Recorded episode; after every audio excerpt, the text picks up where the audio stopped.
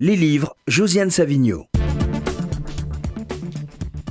Et oui, nous retrouvons Josiane Savigno. Bonjour Josiane. Bonjour Marika, alors c'est la rentrée, n'est-ce pas? Exactement. Et je vais commencer par un de mes coups de cœur, bien sûr.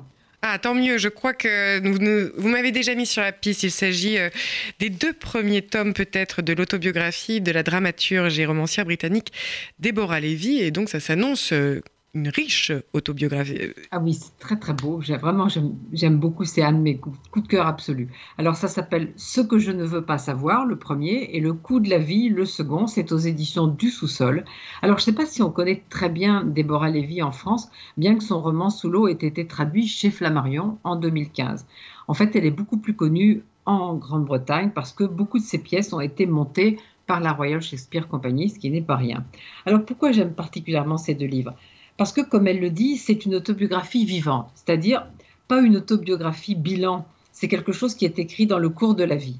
Alors, dans le premier volume, ce que je ne veux pas savoir, elle part pour Majorque pour réfléchir à sa vie. D'abord, son enfance en Afrique du Sud, où elle est née de parents venus de Lituanie. Son père était un militant de l'ANC, bien sûr, il a été emprisonné longuement. Elle revient aussi sur ce qui l'a amené à écrire, notamment sur deux auteurs, Virginia Woolf et Marguerite Duras. Il est évidemment aussi question de son pays d'adoption, l'Angleterre. Et euh, ensuite, euh, vraiment, moi j'ai lu ces 140 pages, c'est pas très gros, 140 pages, et je me suis précipitée évidemment sur le deuxième volet, Le coup de la vie. Alors là, Déborah Lévy a 50 ans, elle divorce, et la grande maison victorienne qu'elle habitait, euh, elle a dû la quitter pour un appartement en haut d'une colline au nord de Londres. Et évidemment, il vaut mieux avoir un vélo électrique pour monter jusque-là. La vie est moins facile. Euh, il y a moins d'argent, il y a deux filles à élever seules.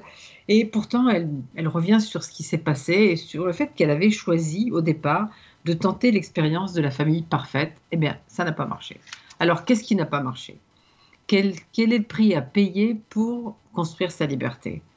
Ça ne fait que 160 pages, ce deuxième volet, mais les questions sont posées et certaines réponses sont données. C'est subtil, c'est intelligent, c'est plein d'humour. Bref, je n'ai qu'un mot, allez-y, c'est Déborah Lévy, Ce que je ne veux pas savoir, Le coup de la vie, traduit par Céline Leroy aux éditions du sous-sol, et vous ne serez pas déçus. Et je crois que c'est pas très cher, j'ai pas regardé le prix, mais euh, c'est, ben non, je vois pas le prix, mais c'est pas grave, hein. c'est pas très cher, j'en suis sûre, puisque c'est 140 et 160 pages.